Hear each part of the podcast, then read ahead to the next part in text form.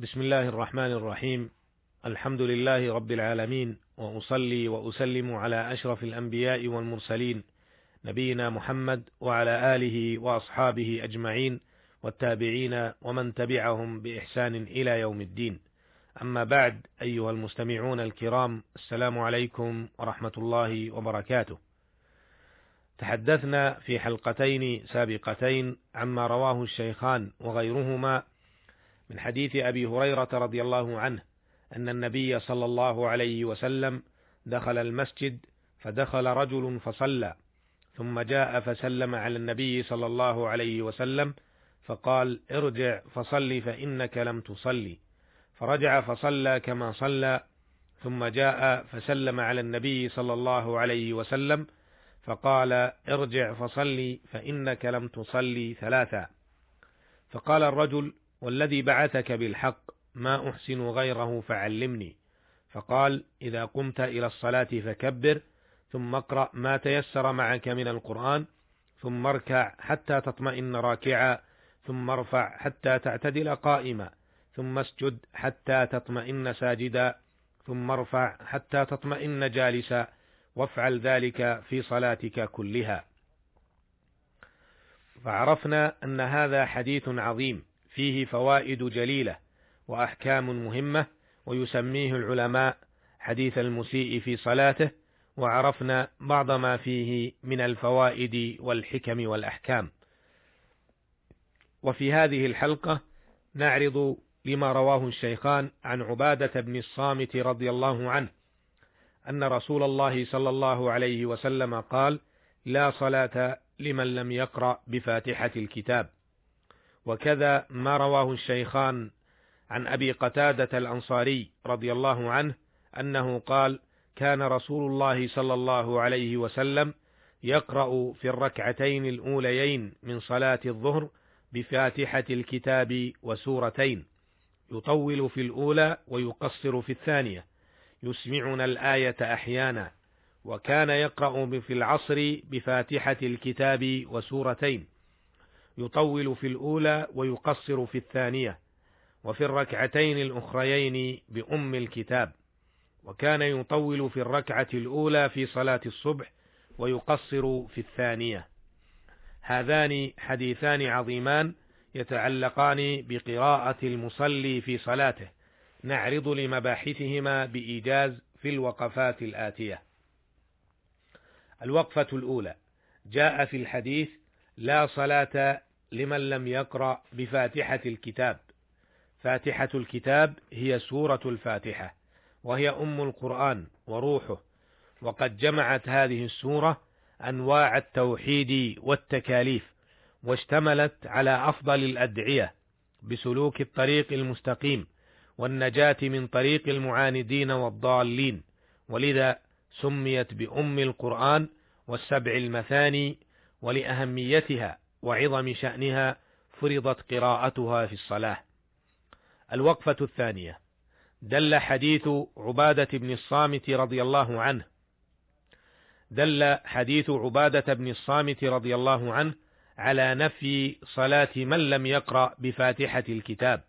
وقد سبق معنا في الحلقة السابقة أن جمهور أهل العلم يرون تعين قراءة الفاتحة في كل ركعة من ركعات الصلاة بالنسبة للإمام والمنفرد، واختلف أهل العلم في قراءتها بالنسبة للمأموم، وذلك بناء على تعدد الأحاديث في ذلك. وملخص هذا الخلاف مع أدلته على النحو الآتي: ذهبت الحنفية والحنابلة إلى أنها تسقط عن المأموم مطلقا، سواء كانت هذه الصلاة سرية أو جهرية، فيكتفى بقراءة الإمام، مستدلين بقوله صلى الله عليه وسلم: من صلى خلف إمام فقراءة الإمام له قراءة. وكذا قوله تعالى: وإذا قرئ القرآن فاستمعوا له وأنصتوا. ووجه أصحاب هذا القول رأيهم بأن الإمام إذا قرأ الفاتحة أغنت عن قراءة المأموم، وأن الأحاديث التي تنص على القراءة تكون خاصة للإمام والمنفرد.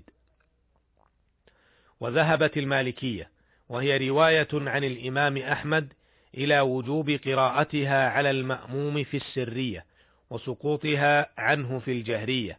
واختار هذه الرواية شيخ الإسلام ابن تيمية رحمه الله وغيره من المحققين جمعا بين الأدلة التي توجب قراءتها والتي لا توجب قراءتها. والقول الثالث وهو ما ذهبت إليه الشافعية وأهل الحديث إلى وجوب قراءتها على الإمام والمأموم والمنفرد سرية كانت الصلاة أو جهرية، مستدلين بحديث عبادة رضي الله عنه وهو قول الرسول صلى الله عليه وسلم: لا صلاة لمن لم يقرأ بفاتحة الكتاب، ولما رواه أبو داود وغيره عن أبي هريرة رضي الله عنه أن رسول الله صلى الله عليه وسلم أمره أن يخرج فينادي في الناس أن لا صلاة إلا بفاتحة الكتاب. وقالوا عن قوله تعالى: وإذا قرئ القرآن فاستمعوا له وأنصتوا. وما يدل على هذه الآية من الأحاديث أن هذه عمومات في كل قراءة. أما حديث من صلى خلف إمام فقراءة الإمام له قراءة فهو حديث ضعيف لا يعارض الأحاديث الصحيحة المرفوعة. ومن هذا نعلم أن الإمام والمنفرد لا يجوز له بحال ترك الفاتحة، أما المأموم فينبغي عليه أن يقرأها. وذكر بعض أهل العلم أنه يتحرى سكتات الإمام، وهذا أعني قراءة المأموم للفاتحة هو الأحوط والأبرأ للذمة، والله أعلم. الوقفة الثالثة: مما يفهم من حديث عبادة رضي الله عنه أن الصلاة بدون قراءة الفاتحة باطلة، سواء تركها المصلي عمدا أو سهوا أو جهلا، لأنها ركن من أركان الصلاة، والأركان لا تسقط مطلقا. الوقفة الرابعة: دل حديث أبي قتادة الأنصاري رضي الله عنه على قراءة سورة مع الفاتحة في الركعة الأولى والثانية من صلاة الظهر والعصر، وهذا لا خلاف فيه بين أهل العلم، وإنما اختلفوا في وجوب هذه القراءة أو عدم وجوبها. قال الإمام ابن دقيق العيد رحمه الله: وهو أي قراءة سورة في الركعة الأولى والثانية من صلاة الظهر والعصر متفق عليه، والعمل متصل به من الأمة، وإنما اختلفوا في وجوب ذلك أو عدم وجوبه، وليس في مجرد الفعل ما يدل على الوجوب. انتهى كلامه رحمه الله. والصحيح والله أعلم أنه لا يجب، فهذه حكاية فعل لا تدل على الوجوب.